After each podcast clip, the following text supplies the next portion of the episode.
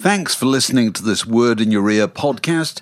If you'd like to get early access to all our productions ad free, priority booking for our live events, and to take part in our weekly quiz, go to patreon.com slash word in your ear for more details. As a person with a very deep voice, I'm hired all the time for advertising campaigns. But a deep voice doesn't sell B2B, and advertising on the wrong platform doesn't sell B2B either. That's why, if you're a B2B marketer, you should use LinkedIn ads. LinkedIn has the targeting capabilities to help you reach the world's largest professional audience. That's right, over 70 million decision makers all in one place. All the big wigs, then medium wigs, also small wigs who are on the path to becoming big wigs. Okay, that's enough about wigs. LinkedIn ads allows you to focus on getting your B2B message to the right people. So, does that mean you should use ads on LinkedIn instead of hiring me, the man with the deepest voice in the world? Yes. Yes, it does. Get started today and see why LinkedIn is the place to be to be. We'll even give you a $100 credit on your next campaign. Go to linkedin.com slash results to claim your credit. That's linkedin.com slash results. Terms and conditions apply.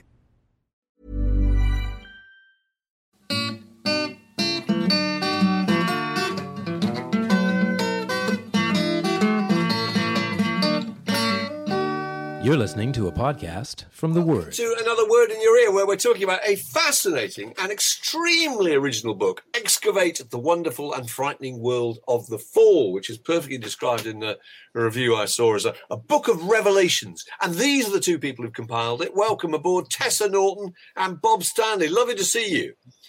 Good evening. and you have your son i think len uh, crawling around in his pajamas at your at your feet is that right Mate, he might make an appearance at some stage i hope so you, you might get a cameo from uh, our erratic frontman. Excellent, he's, uh, excellent. He's up in his bedroom at the moment with uh, the promise of a bribe. So yeah Oh, right. Okay. Good. Well, look, I should warn you that Dave and I are, are kind of uh, both entry level fall appreciators, so we need educating. But we absolutely love this book, and it's a really, really unusual uh, format. So, so explain first of all the uh, the component parts of this book. It's really unusual.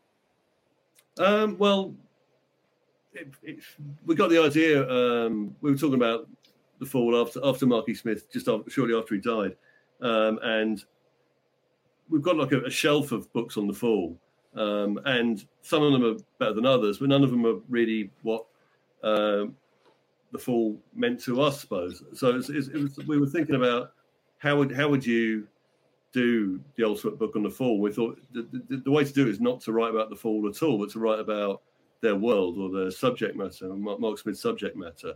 Um, and if it's written by people who are, you know, more than familiar with the Fall's work already, then of course the book will be about the Fall.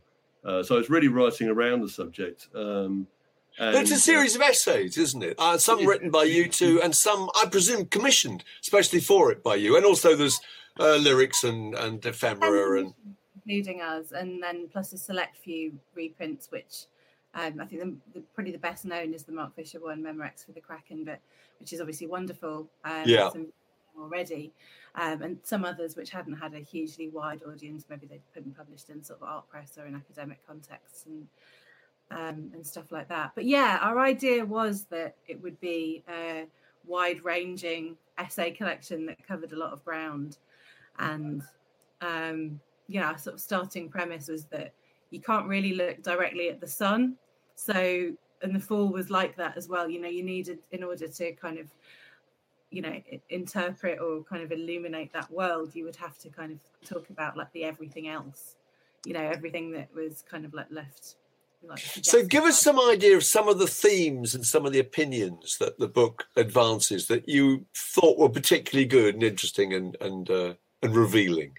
well we wanted to get a collection of good writers with their own kind of um, areas of interest and expertise and to allow them to sort of play to their own strengths. So um, good example of that the first one in the book is an essay about um, about architecture in manchester in the northwest by elaine harwood who's a she's a very eminent architecture writer and um, um, writes books, works for Historic England, and she's also just happens to be a massive Fall fan. So she would seem the perfect person to kind of write something that was a sort of synthesis of those.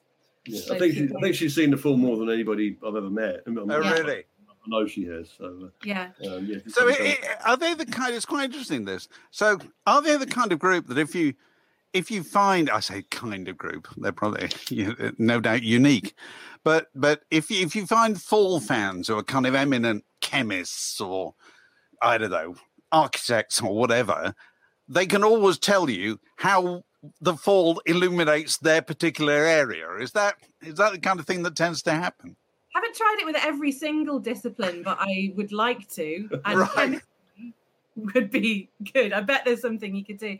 Um, yeah, the interesting thing about Fall fans is they're found in all walks of life. You know, the fans that we met have quite interesting and varied jobs. You know, um, yeah, not always. Um, it's not always obvious. There are, you know, there are also lots of kind of full super fans hiding in public life. Um, who- Jeremy yeah, yeah, Vine. Jeremy Vine. Oh, Oh, really? really? Oh, that's Yeah. interesting.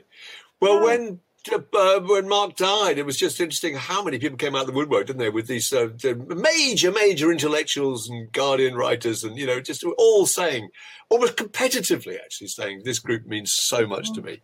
It was I was, I was really touched by it, actually. Jeremy Yeah. Vine, that's fascinating. I think it's um yeah they I mean uh, yeah being being in a in a band uh, it may seem quite odd that the fall of influence and Etienne but they they, they really have you know we never did encores when we started um, the the sort of typography um, the press releases which which I had a few of just by writing to them when I was a teenager. Um, we borrowed a lot from that and it's so it won't be obvious. And I, was, I remember like reading um, into Aztec Camera with with Roddy Frame, and he said Aztec Camera, uh, his, his his favorite group is The Fall, but you'd never know that from listening to them. It's um, it's I think they they can be, that's where they're pretty different to almost any other group I can think of, where they could be a major influence without their music really impacting on your music at all. It's um, well, not obviously.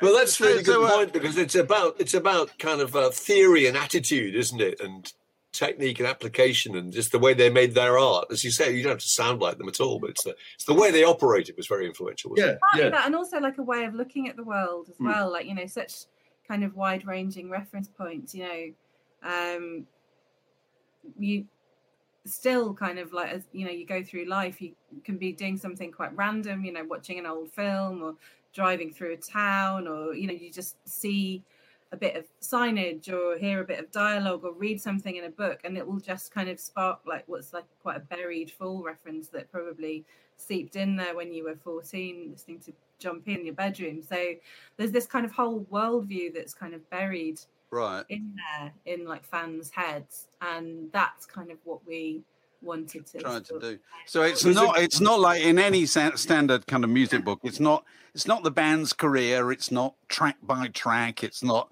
this is the best LP or anything like that. It's more how they looked looking through their eyes, I suppose, or Marky Smith's eyes at the things that interested him. Isn't that fair enough?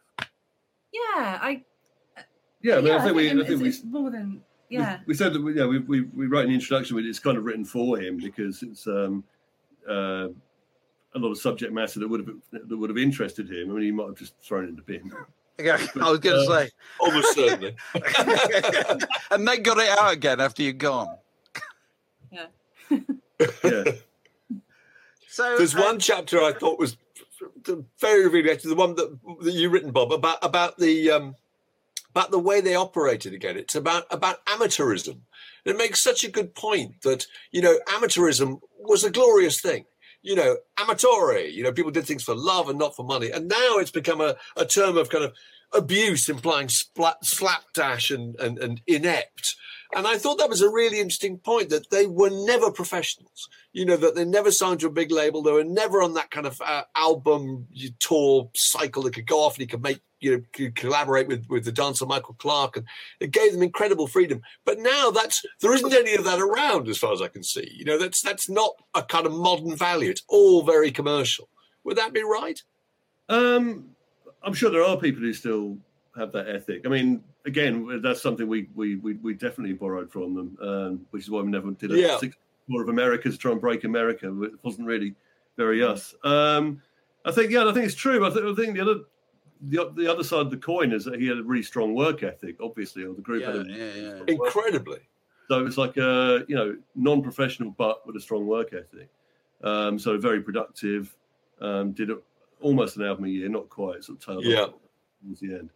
Um, but absolutely, it, it gave them complete freedom to do what they wanted. Um, and it's you know they, so they, they did sign to a major for a while just to see what happened. And I don't think they got on top of the pops, but you know they got in the top forty.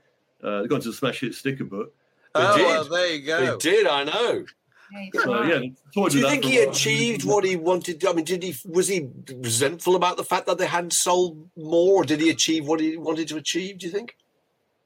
Um, I, I, I certainly don't think he was greedy. I don't think he ever had No. any any money. I think all the money he ever made went into the group and keeping the group going. So, um, um, yeah, I mean, it's, I mean, who knows? As, as far as far as I know, he was he was um, quite happy keeping the group going, and that's that's what he wanted to do. So, yeah. There's a lovely point that you made about the fact they refused to play TV shows uh, where who made them write down their lyrics because obviously TV programs need the lyrics written down for camera angles for the director, you know. And he said that as, lo- as long as they weren't set in stone, the songs were still alive. So is that how he regarded? it? It's bit like Bob Dylan records and clearly feels that the way that song was on the day it was taped is just one version of a song that's eternally evolving. Was that how he regarded his songs? Do you think? I guess so. I mean, again, I, I wouldn't want to second guess what he thought, but it was they, they would like drop songs for years and then bring them back. Um, yeah.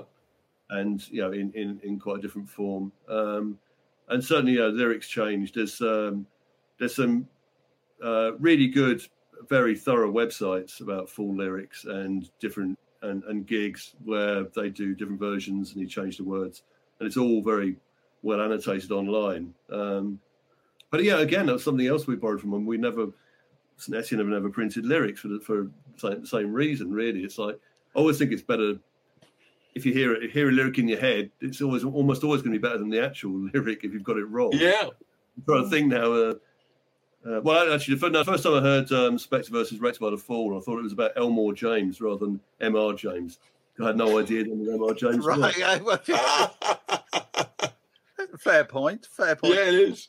It's um, I tell you one of the things that strikes me going through it. It's obviously you know it's got a kind of scrapbooky quality to it, hasn't it? Uh, uh, you know, you've got a a huge amount of printed paper material in here, and it really brought home to me again just how important ink and paper was to what all sorts of groups did in that era. And when somebody sets out to write anything comparable about bands right now, there won't be that, will there? You know, so you kept all these scraps or you found all these scraps. Tell us about that and how this stuff came together and how important it is. well we wanted very much the visual materials to be yeah like you say the, the paper and the you know the nature of each thing that is photographed or scanned in there as an object so you can see crumples and bits of foxing and stuff like that because we wanted everything that we put in there to be something that people had treasured so you know it's not a photograph of a mint condition No. album because that would just look like you know it looked when it came out of the factory Yeah. we wanted the stuff that kind of people had had, you know, pinned to their bedroom wall or that they'd kind of come with them in a shoebox through various house moves and stuff like that. And we wanted to be quite um, true to kind of like what the fans had valued. So there's you know, one of my favorite things in there is a beer mat um, that's been sort of scribbled on and someone's kind of like taken that home. Yes, as you would. Absolutely. I had to carry a bag of Marquis Smiths when I was a teenager that was just like the most boring, plain white carrier bag that he'd had shoved in his pocket at a gig. And, you know, I managed to pick it up at the end. So you got, you got, sorry, this is a gig. You went to a gig where, uh, when you were a teenager. And, you- Yeah, and you, yes, you I was re- tell us about that. Go on. Well, and I um, and he'd had this like plain white carrier bag, which I can describe. You know the kind, one that's got the kind of dome top with the circular handle that you get from. All the- right. Okay. Yeah. Off license carrier. Yeah, yeah, off license carry bag. Um, and that just it fell onto the floor at the end of the gig and I just picked it up. So I kept this like with the original It's crumple plain. Yeah. Yeah. Like pinned to my notice board for ages. And then one day it must have just fallen off and I just put stuff in it, and I forgot. And then like, then, well, Oh God. I had it for about three years. But anyway, that kind of level of object may be a bit bit more interesting than that. There's a wonderful thing printed called the Sinister Times, which is a kind of mock 1950s newspapers, and it came out, I think, in 1987 or so. It's effectively just the lyrics that uh, just beautifully reproduced. I thought that was so fantastic. The amount of effort. There's press releases in there, which I can only assume were written by him. Were they written by him? Because there's it's Yeah. so much kind of full folklore. And it's all about each member of the new member of the band and what they're like, and uh, just uh, it's so characterful. It, it made me think of um, groups like the Smiths and the Beatles, where where absolutely everything they did that became public was clearly thought about as part of some huge artistic statement. Really, everything was really scrutinised. Yeah, Very no, impressive. Spot on. Yeah, Yeah. definitely. I think it's um, yeah. I mean, they're they're they're the people I look up to the most. I suppose really people who've made that much uh, spend that much uh, attention on um, artwork and sleeve notes and uh, whatever how the spine looks compared to the other records. Yeah. Yeah, Um, but um, yeah, I mean, one, one of the things I think hopefully comes across in the book is his sense of humour, because it's it, it's easy for him to be characterised as this curmudgeonly bloke, beer and fags character, um, and he was, you know, he was. He, he- there was a lot of warmth to to his um, to the letters he wrote to people, which are in the book, and uh, yeah, they're beautiful. Christmas card list must have been huge because lots of people we got in touch with had uh, a collection of Christmas cards from him, which, And really uh, which are all, which are really Oh, really? also very funny. Mm. Oh, right, right. So not not kind of uh, barbed and sarcastic then, but No, no, just maybe like some gentle ribbing or something, pointing to an elf and going, "Look, that's you," you know, that kind of thing. But uh, yeah, no, just really like old school politeness and warmth. And I think we we did feel that his reputation was being done a disservice by just reducing it to this sort of caricature of like you know irascible front man national treasure reading the football results which is obviously part of it and you know there's a there's a degree to which um you know he probably enjoyed slipping into a persona you know to i think i used the columbo analogy the other day which i'm not completely uh, Oh, right. yeah, Yeah. Serge Gainsbourg, I think, as well. Is Yeah. like, yeah, the, the, the creating a character and then becoming the character. Right. I'm right. sure that's true actually. Mike, Right. Mike, and I, Mike and I were just talking about it this morning, and I said, "Well, I met him once, and he called me whistle test all the way through the conversation." And Mark said, "That's funny. I met him once, and he also called me whistle test He called me what's that? But first of all, he called me uh, he called me Yorkshire Weatherman. And I don't know who he thought I was, but he'd obviously seen me on the television and he couldn't think where it was on the television. He said, "Ah, ah, Yorkshire Weatherman. You know, it was so funny. It was Select magazine had this event. It was about 1991. You know, it was one of those kind of round table things, very, very, very fashionable at the time. Andrew Harrison was uh, was uh, was chairing this event, and it was Mark E. Smith, it was Peter Hooton of the Farm, and Miki Berenyi, I think it was of Lush, and they were addressing the great issues of the day and putting the world to rights. And all I can remember about Mark was that he smoked non-stop. He was there for about, I think, four and a half hours. And in those four and a half hours, I think he, he drank 11 pints and 11 uh, whiskey chasers and didn't appear to be remotely pissed. He appeared to be very kind of focused and incredibly funny and scathing. I thought, this is astonishing. but yeah, but you're right. He There was a kind of curmudgeon uh, kind of persona built up by the press that he was clearly occupying, I think. There must have been other dimensions to his character that you never got to see. yeah especially kind of like from the sort of like mid late 90s onwards but you know there's there, there's just there's a lot else to it as well like obviously it's you know it's all the things people say but it's you know we also it's why we wanted the subject matter to be kind of as wide ranging in the essays Yeah. It- you know, Yeah. it's, all, it's about you know football and factory foremen and ghost stories and you know and manchester itself and it's not any one thing but it's everything So- It's, uh, it, it, it's it's a long time since I read a book that had quite so much about working men's clubs in it. yeah Where, Yeah. Go on, d- tell us about that. Why was that an important thing? Um, well, I think that was um, probably connected to his work ethic thing. They, again, if you read, read interviews with him, it sounds like they play working men's clubs all the time. And I think uh, Paul Wilson, who's a, a lecturer at Leeds, uh, has written an, uh, an essay in there on um, typography, um, and he um, he went through all every gig they ever did and found out how many social clubs or working men's clubs they played. And I think it was about eight in total. well, Because he certainly built that up, didn't he? Because he talked about that as being where he learnt his craft, didn't he? yeah, And no, people would be throwing real, real glasses at him, and audience Yeah. was spitting at him and stuff. yeah, yeah. But It's like- today don't know they're born. It's all that, isn't it? Yeah, yeah.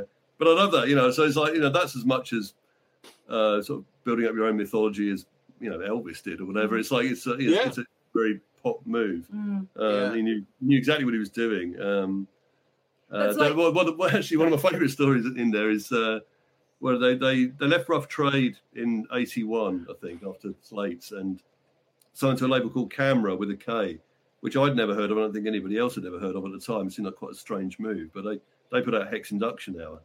Um, and he's uh, he's interviewed by, by the Quietus in there, and he's saying, uh, "Yeah, we started the Kamera because they're a heavy metal label. and I really wanted to get that, you know, that kind of heavy metal vinyl you get. It's really sort of grainy quality, the kind of thing they press Sabbath's greatest hits on. You know what I mean?" And the poor interviewer's going, "Yeah, yeah." It's like, no. Yes, what, what is that?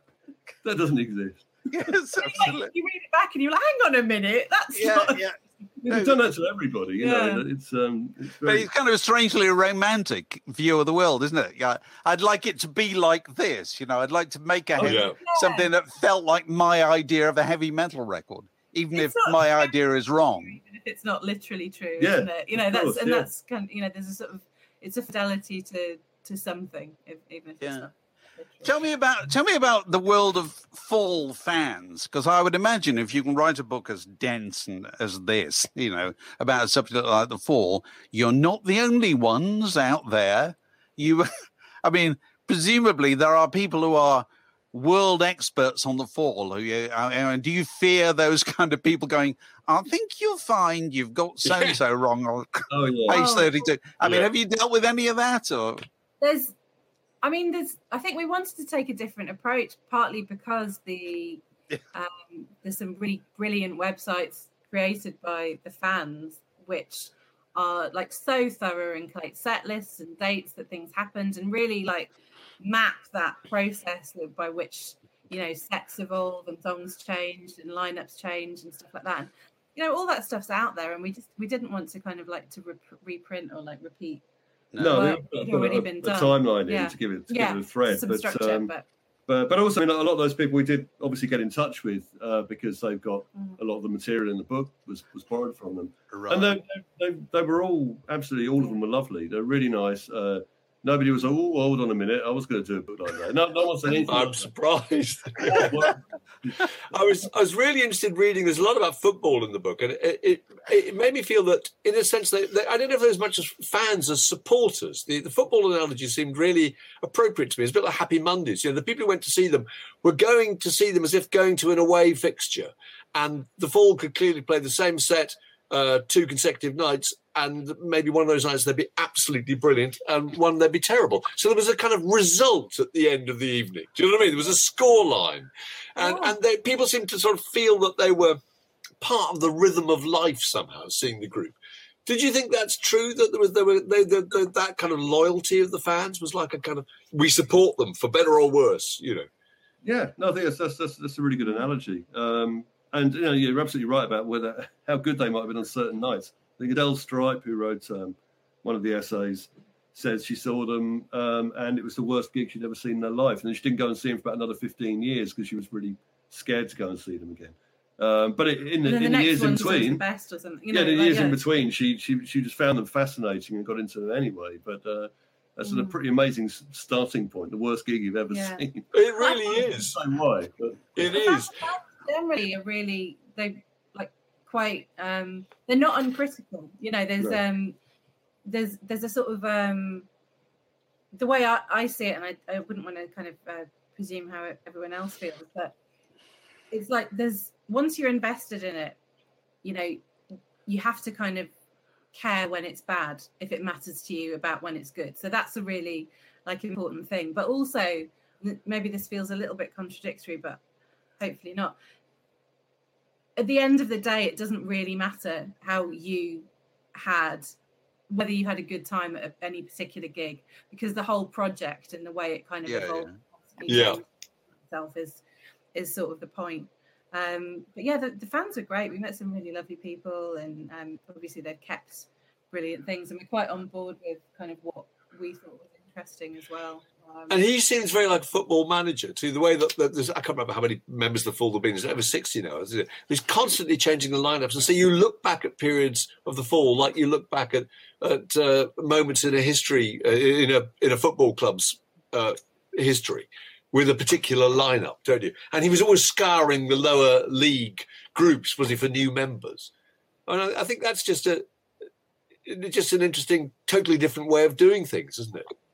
Yeah, Yeah. yeah. I mean, yeah, a lot of uh, a lot of new members just came from other, other bands in not just in Manchester, but in like sort of the Prestwich area. I was going to say because he, he combed the local area. yeah, So he must have been. If you were a musician in that area, you must have one time or another had the rule run over you by Mikey Smith, Yeah. and either joined the group or, sorry, not, you're not. all right. Uh, seriously, mustn't that have happened? yeah, Yeah. yeah. I, I, I'd have thought so. Yeah, yeah, yeah, um, yeah, and you do wonder how many undocumented members there are out there. that- Absolutely. People who don't talk about it. They did one gig or something. Was Mark Riley really sacked on his wedding day?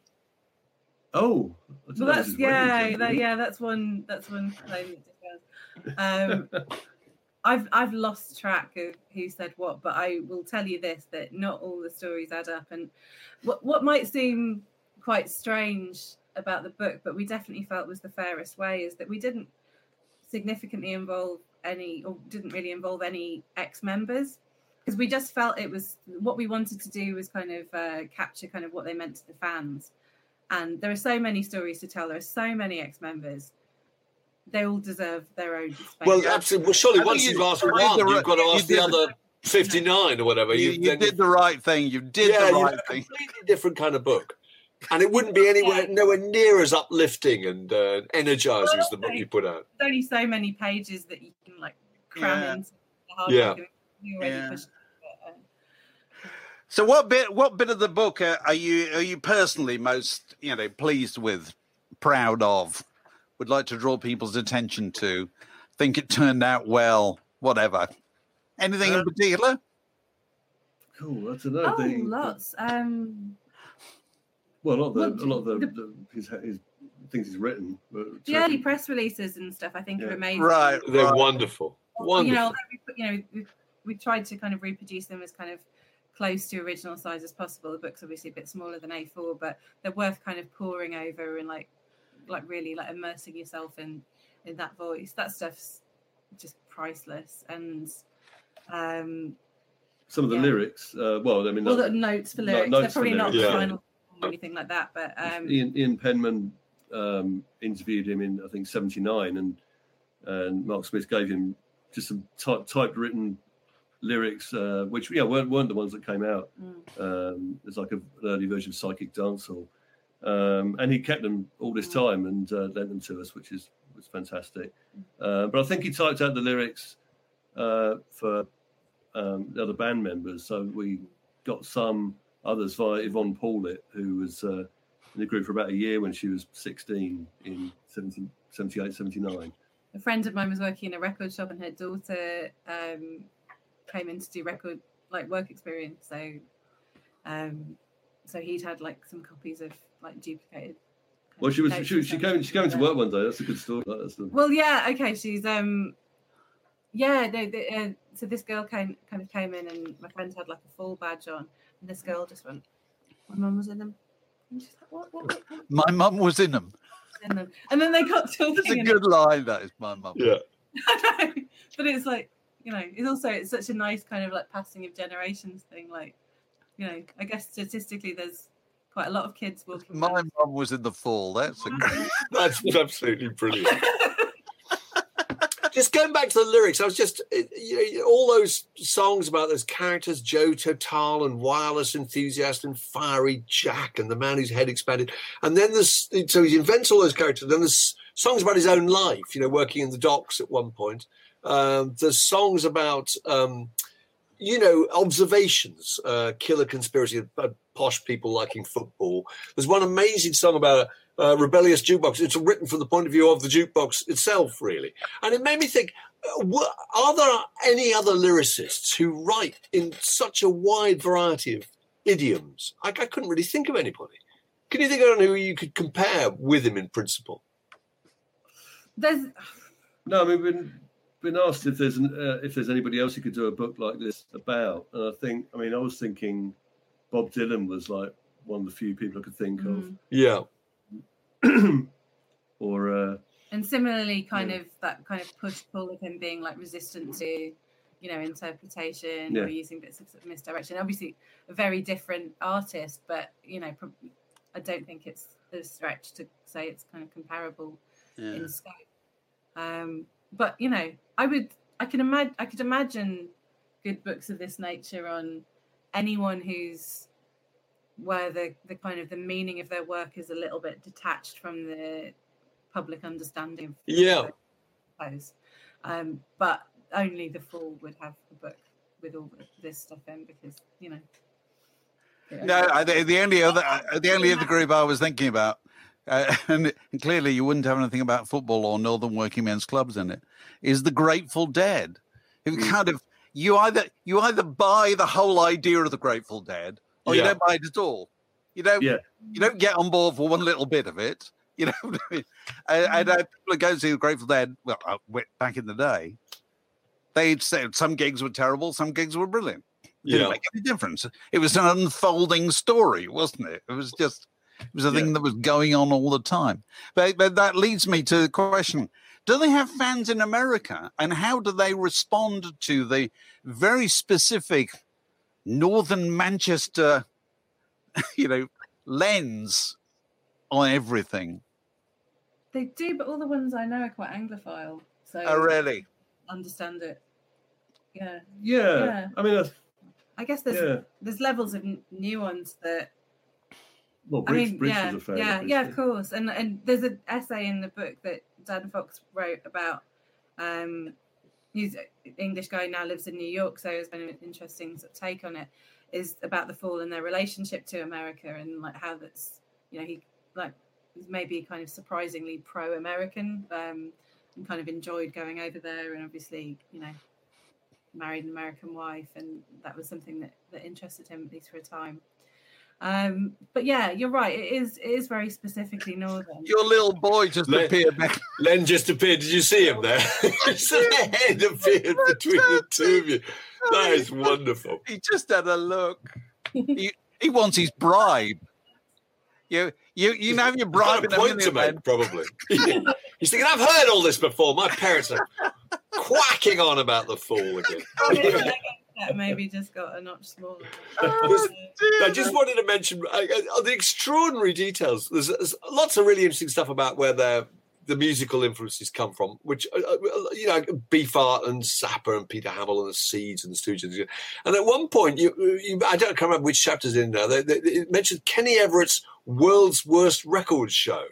Which is an album that came out in about 78, I think. It consisted of just absolutely frightful, amateurish, kind of hopeless They're bad- attempts at Bad comedy. taste But- record, aren't so fast. no, no, but, no, but, no, but they, of course, they were really. A lot of them were really, really influential, weren't they? Yeah, I mean, it's Yeah. uh, yeah, it's it's it's a mixture of stuff that is genuinely appalling, like early Yeah. Jess Conrad records, and Yeah. uh, the the legendary Stardust Cowboy, who, as it turns out, apparently influenced Ziggy Stardust and Marquis Smith. so That's right. That's he's right. on there. And um, I'm going to Spain by Steve Bent, which is uh, Which he did a version of, didn't he? yeah, yeah, yeah, Yeah, which yeah, is yeah. A, a terrific, a terrific record. It's like Both doesn't, versions, yeah. Yeah. Amazing. doesn't Yeah. like anything ever written. Wasn't there a, a rumor or a theory once that the whole thing was an elaborate prank by Kenny Everett and Steve Bent didn't really exist, which Yeah. didn't turn out. Yes, to there was, true. that's true. Steve Bent is real, but I also like that kind of parallel theory that it's some sort of psyop, and this none of this stuff is really real. But you, but you actually, I, I, I don't know if you say this or somebody says this in, in the book. The the world's worst record show, uh, show, whatever it was called, was the most influential record That's right. in, in, in the fall In universe, False history. Yeah, which I really like. That I like that too. But it's not 'Cause it's- Mosky Moon, is it? You know, like No, that. no, but I suppose it's like you know the they obviously the amateurism of, of most of the people on there is uh, probably quite uh, quite an influence. Sorry, the production values of um, Nervous Norvus. I mean, you, you probably know Transfusion by Yeah, now. Transfusion, yeah, yeah. absolutely. Know it all. on, Yeah. which is a John Waters film, I think. So I mean, it's um, yeah, it's kind of uh, I mean, yeah, there, there are there are there's uh, I can't think what else. Shifting Whispering Sands by Eamon Andrews. Oh, and, amen. that- Yeah, yeah. not a big influence on the film, but it's, it's not the whole album, but uh, certainly bits of it. And I think just the the, the, the idea of it, this um, very strange kind of like other music, which It's is, kind of well, it's it's kind of outsider music, as it, as it fashionably became called uh, later yeah. on. absolutely, yeah, yeah, yeah. I'm sure that yeah, that's what Bobb Trimble would have ended up on there if. Um, And also really crude and kind of one chord, a lot of it, wasn't it? You know. yeah, yeah, exactly, yeah, yeah. It's also, isn't it also, and I speak as a complete outsider on this, isn't it also exemplifies something that ran through the fall, which was this kind of anti-cool, wasn't it? Yeah, definitely. It was, it was kind of clanky and awkward, and you know, and celebrated those things. I mean, yeah. did the yeah, fall ever care what they looked like? I think he, I think he did. I, yeah, Um, but it, but it, it, you know, it was never, it was never too fashionable. You know, like we were saying earlier, it never got cozy, but never too fashionable. But you know, at the same time, it always has, you know, an aesthetic. And, Yes. you No, I agree with the that. way he would, like Mark would dress on stage was, you know, just quite like a normal guy. You know, it's just like it's it. So it's almost it's slightly disarming, I suppose. You know, no one's sort of like playing at being a punk or whatever. No. You dress like kind of you know almost to to blend in, and then the content of your uh, um your work is what's what's surprising and why they Has anything uh, since you finished the book? And a book like this must take a hell of a lot of pulling together because you've got the art as well as the the words. Presumably, Sod's Law dictates that as soon as you've finished it and send it off to the printer, you've found something that somebody sent you something that, damn, you should have got that in. Has that not happened? We, we I mean we had more stuff than we could use already. All right, okay.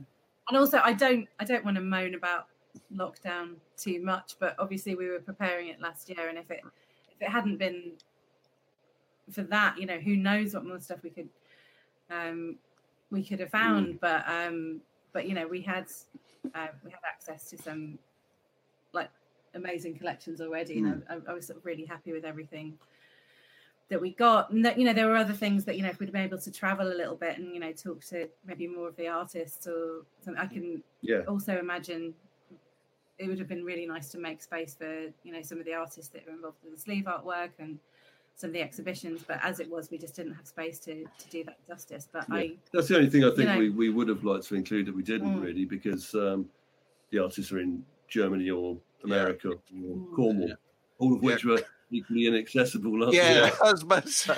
But as as as full admirers tend to be kind of completists, then uh, the possibility of a second volume Yeah, I is, is surely say, not out of the really. question, really, is it? yeah we, well yeah i mean yeah someone was saying we should do it like a beano annual um There you go. Yeah, absolutely. Absolutely. There you go. That's a damn. That's a good idea. and you know i can think i can also imagine you know another 10 essay commissions that would be equally good i quite like your chemistry idea i want to hear Oh, there you go. Well, it's, uh, yeah, I'll find you a chemist.